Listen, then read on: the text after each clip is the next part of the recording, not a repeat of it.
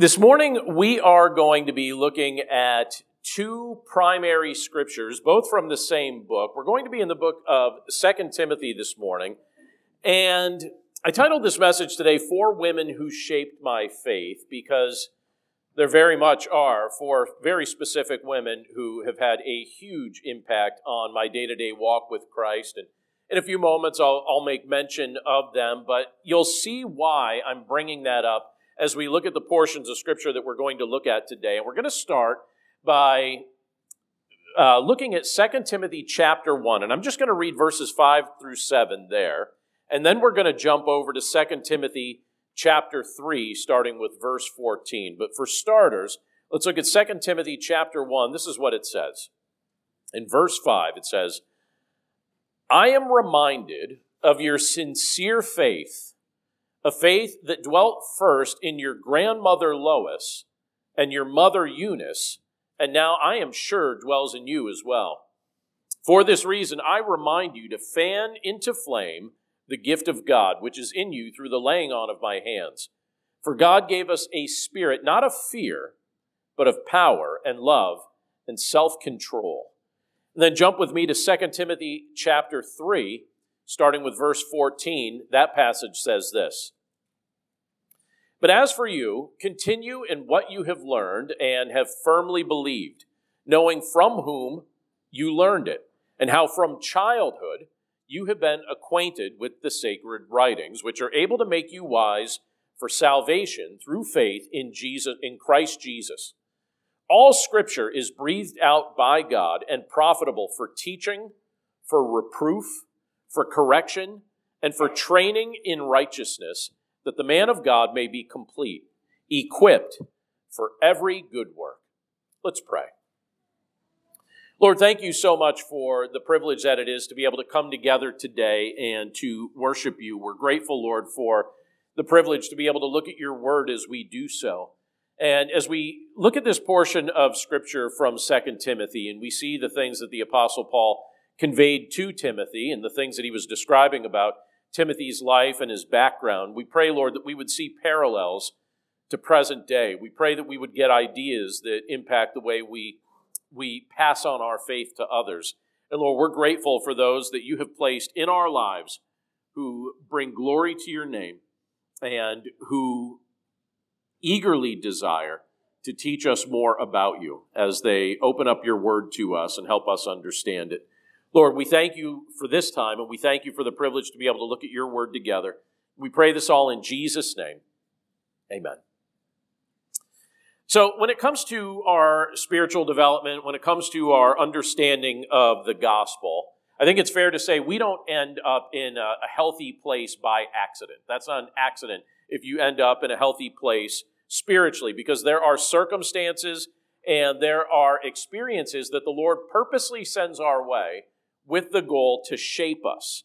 And there's information that He places before our eyes and before our ears that's meant to inform us. And then there are also people that He places in your life and in my life who are there on purpose because it's God's desire that they have an influence over us. And I'd like to take a moment to acknowledge four of those people who have directly impacted my life and have helped me to understand who Jesus Christ truly is.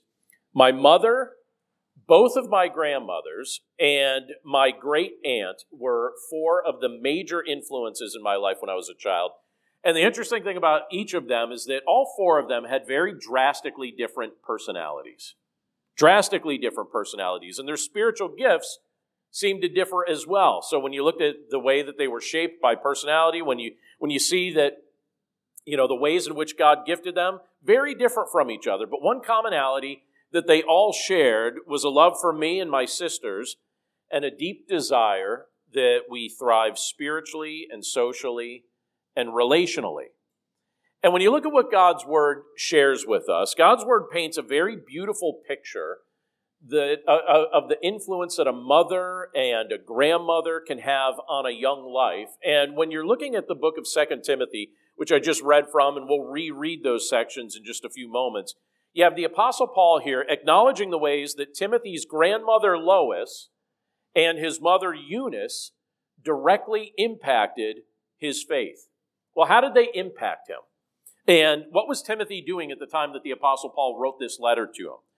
Well, Timothy was mentored in ministry by the Apostle Paul. Paul took Timothy under his wing. He showed him the ropes. He would encourage him. I get the impression that Timothy wrestled with being timid from time to time. And so the Apostle Paul would give him encouragement, letting him know, hey, you know, use the gifts that God has given you, set an example for other people, let people see uh, the person that you have been shaped to be. And so you have the Apostle Paul really pouring into Timothy and trying to mentor Timothy in a variety of ways. And at the time that uh, this letter was written, this, by the way, was the last letter that the Apostle Paul wrote. He wrote this not long before he was actually executed for his faith. And this is his last letter. And in this letter, he directs it to Timothy, and he's trying to encourage Timothy to understand a variety of things about life and ministry and what it looks like to serve the Lord in the midst of a difficult season. And Timothy, at the time that he was receiving this letter, was a pastor in the city of Ephesus. But before Timothy experienced Paul's mentoring, and before Timothy served in pastoral ministry, his mother and his grandmother were the people who were actively involved in shaping his faith. Now, again, look at what it says to us in chapter 1 of 2 Timothy. When you look at verses 5 through 7, there, Paul says this to Timothy. He's trying to encourage him, he's trying to mentor him even through this letter. He says, I am reminded of your sincere faith, a faith that first dwelt in your grandmother Lois and your mother Eunice, and now I am sure dwells in you as well. For this reason, I remind you to fan into flame the gift of God, which is in you through the laying on of my hands. For God gave us a spirit not of fear, but of power and love and self control. So these are things that the Apostle Paul is trying to help Timothy to understand. He wants him to grow in his walk in the Lord. He wants him to, to understand that, that the Lord's blessed him with divine power, that the Lord has demonstrated perfect love, that the Lord has given Timothy the ability to exhibit self control in the midst of a culture that doesn't necessarily value those things. And when you look at the background that Timothy experienced, the things that helped lead him to the spot that he was at at this present time, you see that it was, it was his grandmother and his mother that had a direct influence on how he got there. Timothy's mother and his grandmother, they modeled for him what it meant to believe in Jesus, even in the midst of a hostile culture. Now, if you're a parent, I hope you'll hear me as I say this, because this is something that I think uh, Christian parents during this era in particular should be mindful of. But one of the challenges that every Christian family experiences in this world, in this era in which we live in, it's a struggle that you um, experience as a family when you choose to live counterculturally. You know, if we're living out our faith in Jesus Christ, we're doing things and making decisions and living in a way that doesn't exactly fit with what this culture prefers. So it's a struggle when you try to live out your faith in a way that's countercultural. There will be people who question the decisions that you make as, as a parent. There will be people who question the priorities that your family chooses to invest in. And your children will at times feel like they stand out as a little bit different among their peers. And these are some things that you're going to have to navigate in your household if you choose to make Christ the center of your priorities, the center of your household, the focus of what you're doing, even as you're, you're raising your children. And that can be a challenging thing to experience. That's not something that can be very easy. It's particularly difficult, I think, for the children in the midst of so much outside influence from their peers and from cultural pressures when they realize their family sees things very differently. Their family prioritizes things that this world doesn't understand or prioritize. But it's also helpful when those things are going on and when you're experiencing that as a, as a parent. It's helpful when you realize that and when you don't feel like you're doing that alone. Right? When you feel like there are other brothers and sisters in Christ that are experiencing that same thing. And so I would just make a general uh, encouragement to us as believers that if you see other parents, particularly in our church family, that seem like they're they're struggling with different things like that, uh, come alongside them, encourage them, remind them that they are not the only people that are trying to live counterculturally in a world that doesn't exactly recognize that. And when you look at what was going on in the era in which Lois and Eunice were trying to encourage Timothy in his walk with Christ, that was very much the case for them as well. They were trying to model what it meant to follow Jesus Christ in the midst of a culture that did not value that. So we are not the first generation to experience these things. Lois and Eunice and their generation experienced it as well. Something else that you can see from Scripture is that Timothy's mother and grandmother, they also demonstrated a spirit empowered love toward Timothy. This was something they were very active in doing. And by the way, that's a deeper form of love than mere affection, right? They cared not just about Timothy's physical well being, but the well being of his soul. They cared about where he was with the Lord. And as recipients of the love of Jesus, they wanted to demonstrate that love to Timothy. And I actually get the impression that they were very, very intentional about doing so. This wasn't something they were casual about. They were intentional to show the love of God to Timothy as they demonstrated that in their day to day life. And so, as the Spirit of God empowered them to do so, they graced Timothy with their love throughout, their, throughout his formative years. And I love what Paul says in, in 2 Timothy chapter 3 when you look at verse 14. We read this a moment ago, but I want to reread it because he says, But as for you, continue in what you have learned and have firmly believed. So you have Paul saying this to Timothy. He's saying, Timothy, continue in what you've learned. Well, where did he learn it?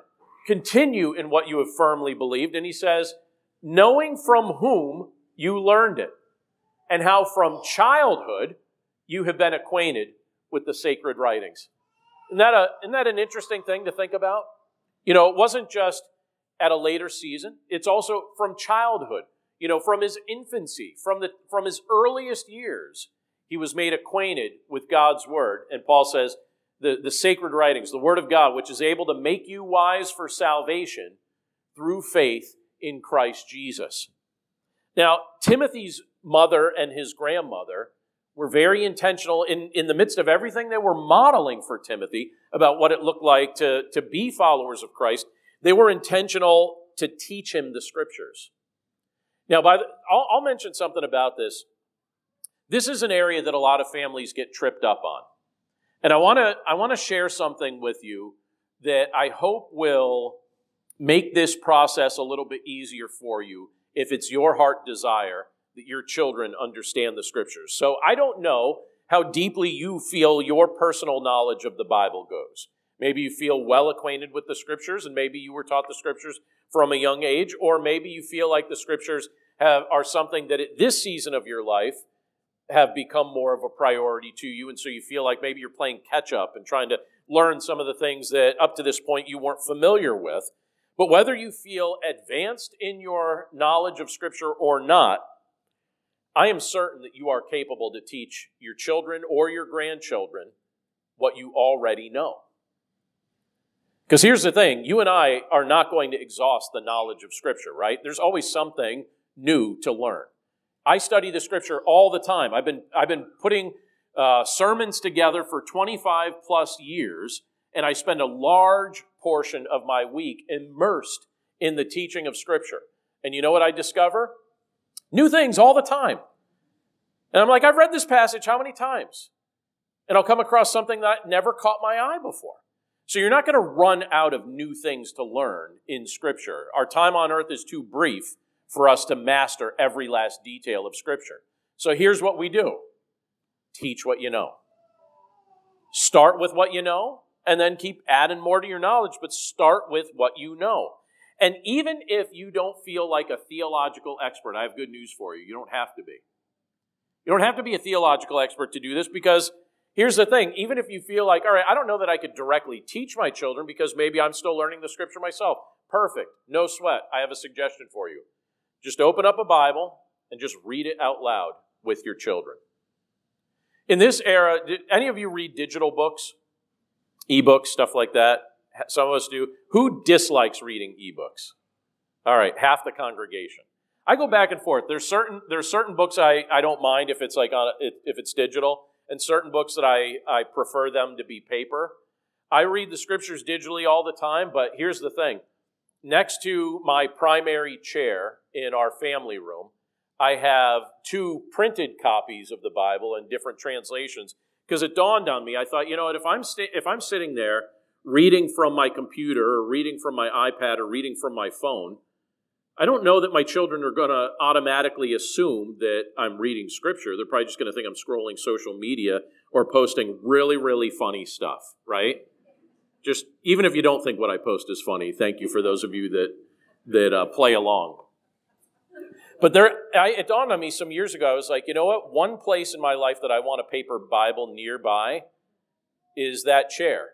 And when I'm reading the Bible from that chair and I'm in a visible spot where my children are going to be observing me, I want there to be no mistaking the fact that I'm, that I'm reading the Bible. And here's something I've noticed I've caught my children doing that very same thing. I noticed one of my sons, there's a chair he's claimed in our family room as well. And you know what's next to his chair? His Bible. And earlier this week, as we I was sitting there reading mine, I look over, he's there reading his first thing in the morning. Neither of us is saying anything. We're just sipping coffee, reading the Bible. And I was like, this is exactly what I wanted to see. This is exactly what I wanted to see. And here's the here's the other piece. You don't have to go on long diatribes of what, what is in Scripture if you're trying to teach the Scriptures to your children. Just read out loud. Just read it out loud. Children love to be read to. Your grandchildren will love to be read to. Just read it out loud. That's it. And if you come across something that you don't understand and they ask you about it, just say, Yeah, I have no idea. I have no idea what that means. I'll find out, though. That'll be our homework together. I'll find out.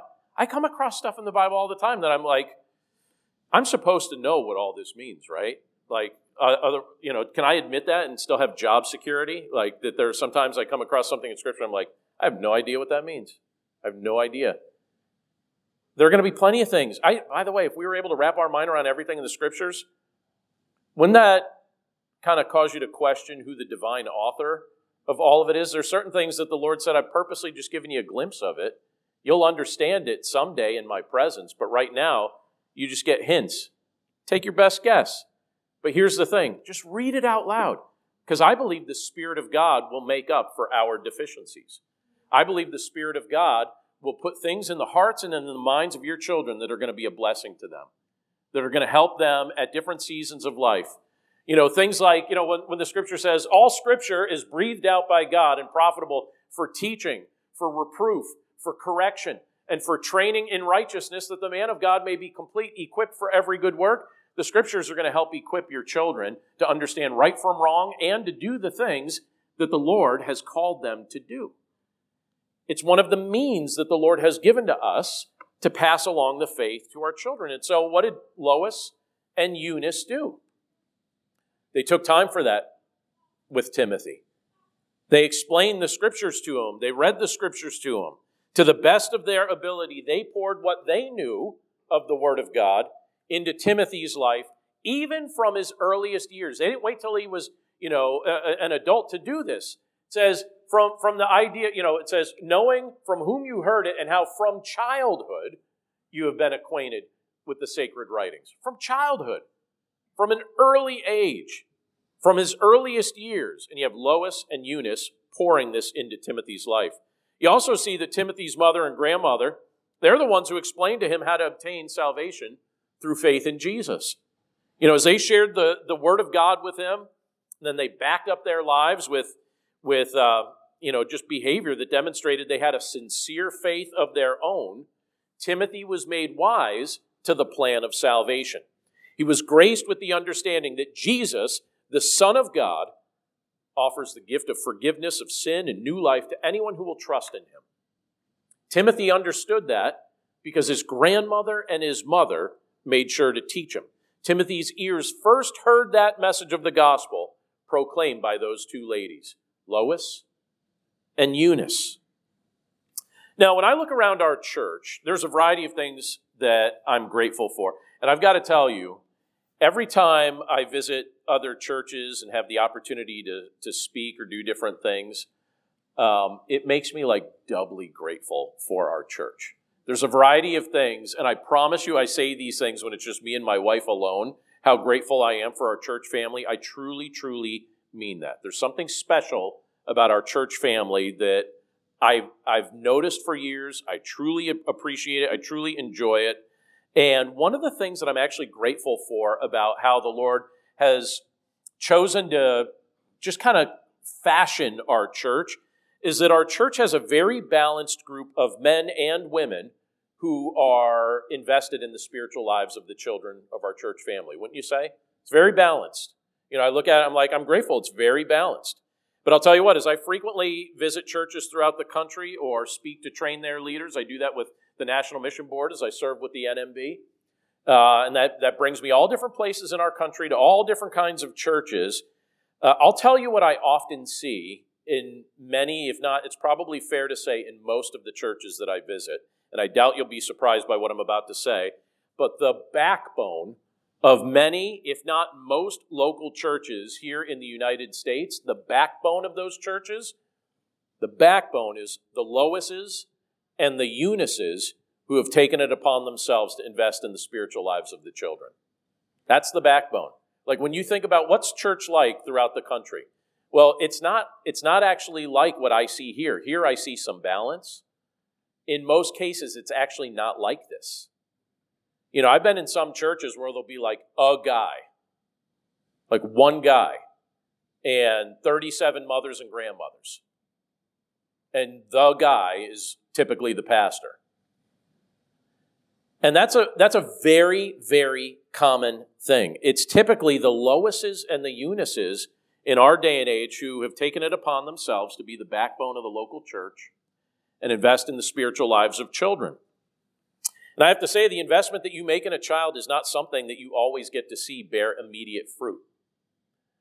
Those of you that have been parenting for a while can probably testify to that. Those of you that uh, are at the season of life where you have grandchildren, so you've seen one generation go from infancy to adulthood, and now you're seeing another generation. You have a very unique perspective because you've seen what it's like to raise someone all the way to and through adulthood. I was speaking to a man just the other day who told me that even though he was raised right, he was raised in a context where faith in Christ was modeled, he said he was an absolute terror for the first 25 years of his life. Said it was an absolute terror for the first 25 years of his life. He said he made every bad decision that a man could make, and he could, and he, he said he mortified his family with the direction that he was actually taking his life in for a period of, uh, of time. But now the spiritual investments that they made in him are paying off. And for the past few decades, he's in his 50s now. For the past few decades, he's been walking with the Lord, and he's fully dedicated to helping other people know Jesus Christ as well. Now, he said it took a while for him to get there, so those investments that were made in him at a young age, I'm sure that there were family members that looked at that and said, Are these investments going to bear fruit? And I mention that just as a word of encouragement to you because right now some of you are investing in, uh, in young people and you're thinking, are these investments going to bear fruit? I bet you it does. I think they will. That's a, it's a pattern you typically see. You know, at different seasons of life, people, it's like the light goes on at different seasons. Now, he, when he looks back over his life, he would say, I wish the light went on sooner. But I'll tell you what, he hasn't wasted the past few decades. And he's been sharing the gospel with others and modeling what it looks like. And the Lord's blessed him and his wife with a whole bunch of kids. And and they're uh, growing in their walk with the Lord. But those investments that you make, they're not going to be wasted. It's not going to be wasted. It's going to bear fruit at some point. You just might have to wait a little while before you see it. And you look at the investment here that Lois and Eunice made in Timothy. Would you say that the investment that they made in that man eventually paid off? Sure, it did.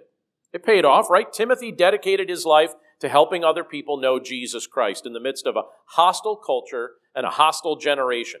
You have Timothy partnering with Paul, sharing the gospel, planting churches, wonderful things taking place as the Lord worked through them.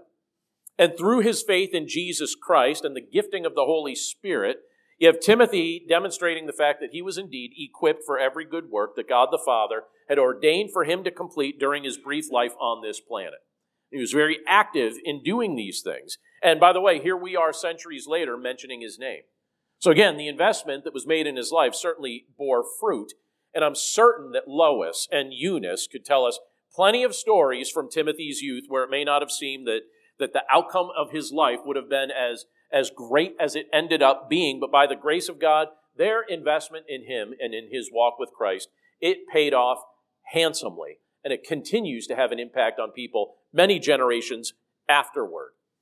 And as I was preparing for this morning and thinking about Lois and Eunice and the ways in which they, they were a blessing to Timothy, I was thinking about what I think probably most of us have been thinking about today and even possibly during the course of this week leading up today, thinking about those who have invested in us the mothers, the grandmothers, the aunts, the sisters, different people that the Lord has placed in our lives. And again, personally speaking, I'd like to just, and all these people I'm mentioning are all with the Lord now, but I'd personally love to just give my mother and my grandmothers and my great aunt a return on the investment that they made in my life. When I think about that, I think I, I want them to have a return on the investment of prayer and a return on investment of what they modeled. My mother passed away five years ago this month. It was May of 2018 that she passed away. My grandmother's passed away in 2006 and in 2014. My great aunt passed away back in 1995, but I honestly think about them all the time. I don't think there's a single day that goes by that I don't think about them. And when I think back on my mother's life, let me bring up a picture here. So that's my mom. That's back in 1984 when it was styling to wear your socks that high. So look at that. Can you imagine? Like the main article of clothing I'm wearing in that picture is socks. I found that earlier this week. I was just trying to find a picture of us with our mom, and I was like, oh my goodness, the socks. Can I Photoshop those out? No, I must own up to that, right? But when I think back to my mother's life, when I think back to the influence that she had on me, I remember her as a woman of compassion. Some of you were friends with her personally and can testify to this as well. She was a woman of compassion and selflessness. She cared about my sisters and me very, very deeply. She prayed for us continually. I've often told you when I would catch her praying for me, sometimes she'd pray out loud and I'd catch her praying for me. She literally never failed to take us to church never failed. It was unacceptable for us to even bring up the idea of skipping church. She never failed to bring us to church. That was a non negotiable for her.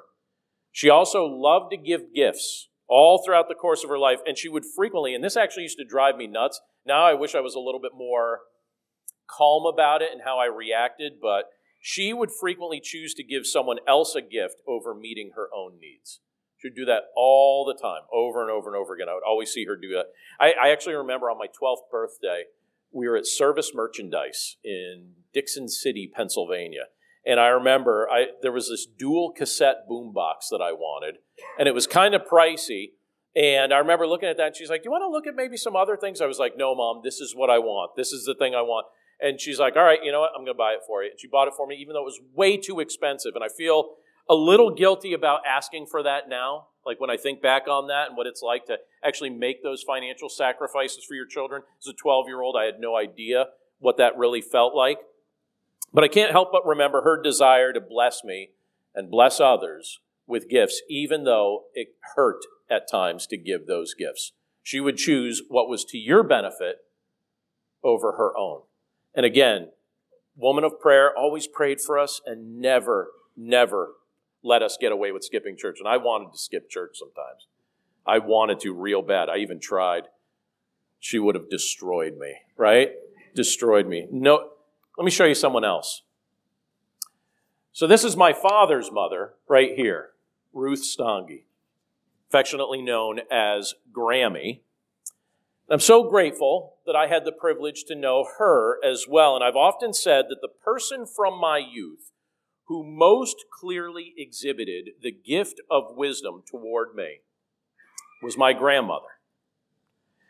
She was also very, very interesting to talk to, and she always pointed me in the right direction. When I was growing up, I would fight for a seat next to her in church. So, those of you grandparents I see sitting with your grandkids, I like seeing that. Reminds me of, I always used to fight for a seat next to her. And I had cousins the same age. We had to throw elbows. It got violent sometimes and uh, I would fight for a seat next to her in church. She would also, and I'm going to highly encourage you to do this. If I hear the wrappers crinkling, I will probably clap from the back and maybe come up to you and ask for one. But she always kept butterscotch candies in her purse. And if I was good during church, she would give me a butterscotch candy. But here's the awkward thing about when you open them up in church that's a loud candy to open. You got to do it quick. It's like ripping off a band aid. If you take a long time, you're going to drive everybody nuts. I know that as an adult. I didn't know that as a child, right? And, uh, and she would always have those. She, if, you, if you were good, you got a butterscotch. She also is the person who taught me how to sing from a hymnal. I didn't understand if you ever, you know, when you pick up a hymnal, how the, the words go one line here and one line here, one line here. I was like, wait, why are we jumping to that next section, Grammy? And she's like, no, no, no, this is what you do. You take the first line here, and then you take the first line here. I remember her explaining, uh, you know, how that worked. She's also the person that explained to me what communion meant.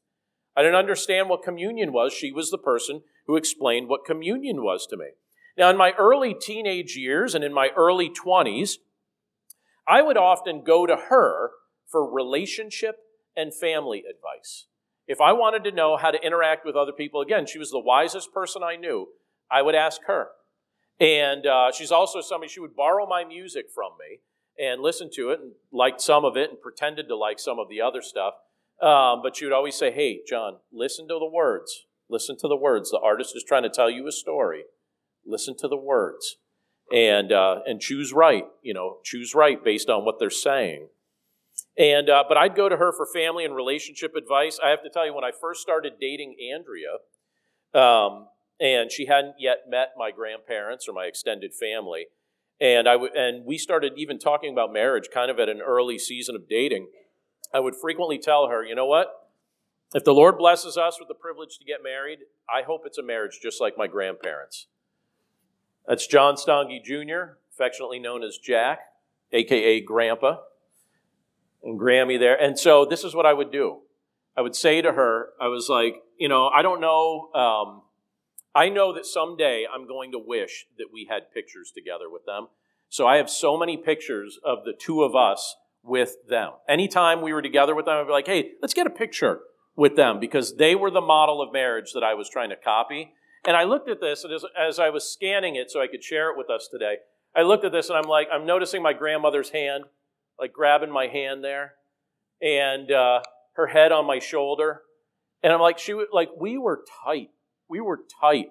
And uh, I still remember like the last hug she gave me before she passed away. Like she, I mean, talk about people that, you know, when you get to that spot and you think, boy, I can't wait to see these people again high on that list. But not only was I blessed with a, a lovely mom, lovely grandmother on my father's side, and my grandmother from my mother's side as well. That's Ruby, aka Nana. That's me with my younger sister Tammy.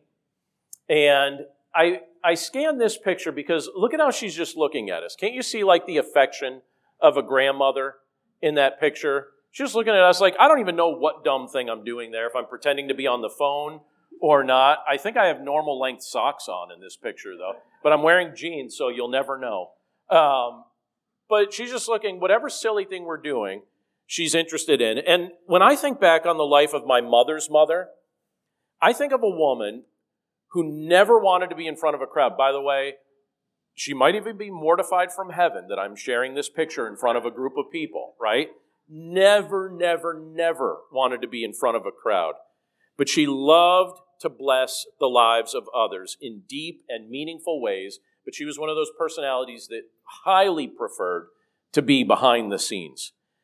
When my parents divorced when I was eight years old, as you can imagine, that was a very challenging season for our family. And because we weren't living in a two parent household any longer at that season, my grandparents stepped in and a large percentage, a, a huge percentage of my time growing up as a child was spent at their home, even though they lived an hour away from us. And my grandmother would do things like she would buy us all our favorite foods. She bought us bedroom furniture for when we stayed there. So she changed what the upstairs bedrooms of her house looked like so that we could stay there. And, and by the way, the bedroom furniture that she bought uh, is bedroom furniture that I still own, and it's the furniture that has furnished my son's bedroom uh, their whole life. Um, but most importantly, what she did, she and my grandfather collectively, they gave us a stable and a calm home during a season of life in our childhood when our, our home life was very chaotic, very stressful. And so we would spend a lot of time with them. And in a very unexpected but super fun development, I had the privilege to serve as her pastor for eight years. In my early 20s, I became the pastor of a church that was five minutes from her house. And uh, so, of course, she became a member. You know, she, she's like, Well, I'm going to my grandson's church. I hope everybody understands. And she just had one rule for me. This was her rule. She says, she said, I, I was not allowed to call on her when I taught the adult Sunday school class because she didn't like speaking in front of groups. And she said, she made it very clear to me. She's like, never call on me. Never, ever, ever call on me. I was like, Nan, I won't do that. To, will I? Will I? Pay attention. I might. That doesn't mean you can't pay attention. Um, but no, it, was so fun. Like, what, what a unique thing to go from, you know, grandson to, like, I actually had the chance to be my grandmother's pastor for eight years. And then I had a bonus. And again, she'd be mortified that I'm posting this as well or, or sharing this with you. Um, this is my Aunt Madge. This is Nana's older sister. And she was our great aunt, and she was like a bonus grandmother to me. So, like, I, I didn't even think about it growing up, but I'm like, we had this bonus grandmother. And uh, she was best friends with my grandmother. And my aunt, Mad, my aunt Madge got married later in life and didn't have children of her own. And so, what she would do was she would treat my grandmother's children and grandchildren like they were hers. And whatever we needed, almost any like really cool thing I had growing up, like my first pair of like super nice sneakers. I remember these Nikes that she bought me when I was 10 years old, and I was like, oh, I've got like the nicest sneakers in class. I was living in government housing, but I had like these brand new Nikes. It was like very ironic. Um, but, you know, like she would buy us anything we needed clothing, toys. You know, you, you wanted a watch, she'd buy you the watch. She also bought me some of my favorite albums as a teenager, and I would try and make her sit down and listen to the music with me sometimes. She'd scratch her and she's like, My money paid for that? I'm like, It really did, Aunt Madge, and I love this album. And uh, she bought me my first Stryper album. Kid you not, you hear me talk about that band a lot. Aunt Madge, thumbs up. She was also very highly invested in our learning. And I'll tell you what, I attribute most of my interest in books and world history to Aunt Madge. Because she was always buying me something new to read. I would read the books that she had, and I'd be like, I'd devour them. And she'd be like, Did you like that? I was like, This is amazing. Like, I didn't know all this. She's like, Well, okay. And then she'd buy me more books, and then I'd read through all of that. And she's like, Do you want more? I was like, Yeah. And then she'd buy me magazine subscriptions to different things. She's like, Whatever I wanted to read, she'd always, always make sure that I had it. And here's another thing that she really did. And maybe you have a personality like hers. She was like a guard dog in our family. She was like the conscience of our family. And she never, ever, ever hesitated to speak up if she ever felt like my life or my sister's lives were going in a direction that was unhealthy or unwell. She would pounce on us, like pounce, like that's unacceptable. And she would make sure that we heard it. Anytime our lives were going in a direction that didn't honor the Lord, we heard it from Aunt Madge. And interesting, and this is like, this is strange to me, and I, I'm, I would love to know how this all works out because I've seen stuff like this in other contexts. But the night that my mother was passing away, so last time I talked to my mother was on FaceTime. I didn't make it uh, to her her bed as she was passing away. It took a couple hours to get there, and by the time she passed, I, I you know I, I didn't get there in time to, to be there in that moment. So I was talking to her on FaceTime uh, in her last moments. And you know who she kept calling out to? Like in one moment she was talking to me, and then in the next moment she was talking to my Aunt Madge. And she was convinced that she could see her. And uh, I, you know, I, I was just like, what? Like, why, Mom? Why do you keep calling out for Aunt Madge? And she kept talking to like it was just very interesting. And then she passed away. Now here's the thing: as a child, I had no concept of how blessed I was to have these four women in my life. There's no way as a child you could understand that. This is just what you're given. And I had no idea. And I don't think any one of those women would have ever thought that they were as special as I know them to be. I don't think they thought that way of themselves, but I've got to tell you, when I think about like the superheroes of my life, the people that I just like deeply, deeply love and admire. These four women are at the top of the list. I loved them deeply. I knew that they loved me. Again, it wasn't until I was much older before I was able to fully and truly appreciate the care and the influence and the wisdom and the protection and the guidance that they provided. But I appreciate it now. I think a lot about it now. I think sometimes you think about it when it's your turn to give it. And I, and I think about the sacrifices that they made and the investments that they made in my life and the lives of my sisters. And here's the thing when you look back at the earliest chapters in Scripture, it's very clear that women are one of God's greatest blessings on his creation. In Genesis 1:25, before woman was created, God looked at his creation and he said what? He said, "This is good. This is good." And then you fast forward a few verses to Genesis 131, after woman was created. So before woman was created, God looked at creation and said, It's good. After woman was created, God looks at his creation and he says, What? Now it's very good. Now it's very good. Genesis 131, what does he say? God saw everything he had made, and behold, it was very good. I am convinced that this world would be a very dull and much harsher place without the influence of godly women. I think women have a way of making everything just a little bit better. Right? They make things look better. They make things smell better. They make things taste better. They make things feel better. They nurture. They counsel. They comfort in a manner that I think reflects the heart and the compassion of the Holy Spirit. They tend to be people centered. They tend to intrinsically care for the needs of others in a manner that reflects the heart of Jesus Christ. I think their presence is a blessing to the, to the family. I think it's a blessing to the culture. And I'm certain it's a blessing to the church. And I am genuinely grateful to the Lord for the influence of the godly women who took time to invest in my young life and help shape the man that I eventually became.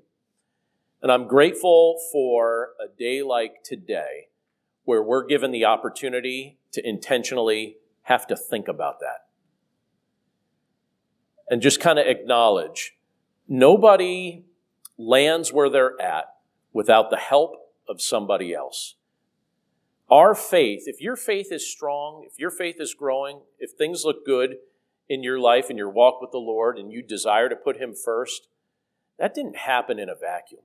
There are people that planted seeds in your life and invested in your life and modeled things for you that helped fashion that desire. And those are four of the ladies in my life that helped fashion that for me. And I'm super, super grateful for them. And uh, on a day like today, I'm just grateful for any woman who would take the time to make the church, the family, and the culture a more Christ reflecting place because of her heart as she's as she's reflecting Christ in the midst of a world that doesn't always get it. Let's pray. Lord, thank you so much for godly women. Thank you so much for the people that you've placed in our lives who have gone out of their way to show us your heart. Lord, we're just so thankful for mothers and grandmothers and aunts and, and others that you've placed in our lives that as we look at them, we can't help but say thank you. As we think about their influence, we can't help but say thank you. They've made such a huge impact on us. And Lord, here's the thing none of us is perfect, right? None of us does this right. You know, even as I look at my family and I think about my mother, my grandmothers, my aunt, in no way do I think that, that these women were necessarily perfect, but they were perfect for me. And so, Lord, thank you so much for using them to just have such a guiding and compassionate influence on my sisters and me. And Lord, we just collectively as a church family today, thank you for the godly women who have shown us things about you that have strengthened us and have helped us to, to grow in our walk with you. Lord, it's just so wonderful. We're just so thankful for the for your intentionality and how you have designed humanity to operate, and for the flavor that godly women provide to a church and a culture and a family. We're just so grateful for them. Lord, we pray that today would be a day we would be intentional to honor them. And as we do so, we pray that we would honor you. Thank you, Lord, for what you've revealed to us in Scripture from the lives and the examples of people like Lois and Eunice, and how you used their investment in Timothy to have a foundational impact on the days of the early church, and how that legacy impacts us even now a couple thousand years later. Lord, I don't know that any of us could fully appreciate what you're doing in and through our lives in the moments that these investments are, are being made or, or anything like that. We, we can't see that, that long tail that, that goes into the future. We just trust that we're being obedient with the responsibilities you've given to us in the moment. But Lord, we're just so grateful that you don't waste the investments that get made for your glory in the lives of young people. And again, thank you, Lord, for those who are taking the time to do that right now. Lord, we're just grateful for your presence with us. We're grateful for your love, and we're grateful for those who took the time to explain that to us in our foundational years. We pray this all in Jesus' name. Amen.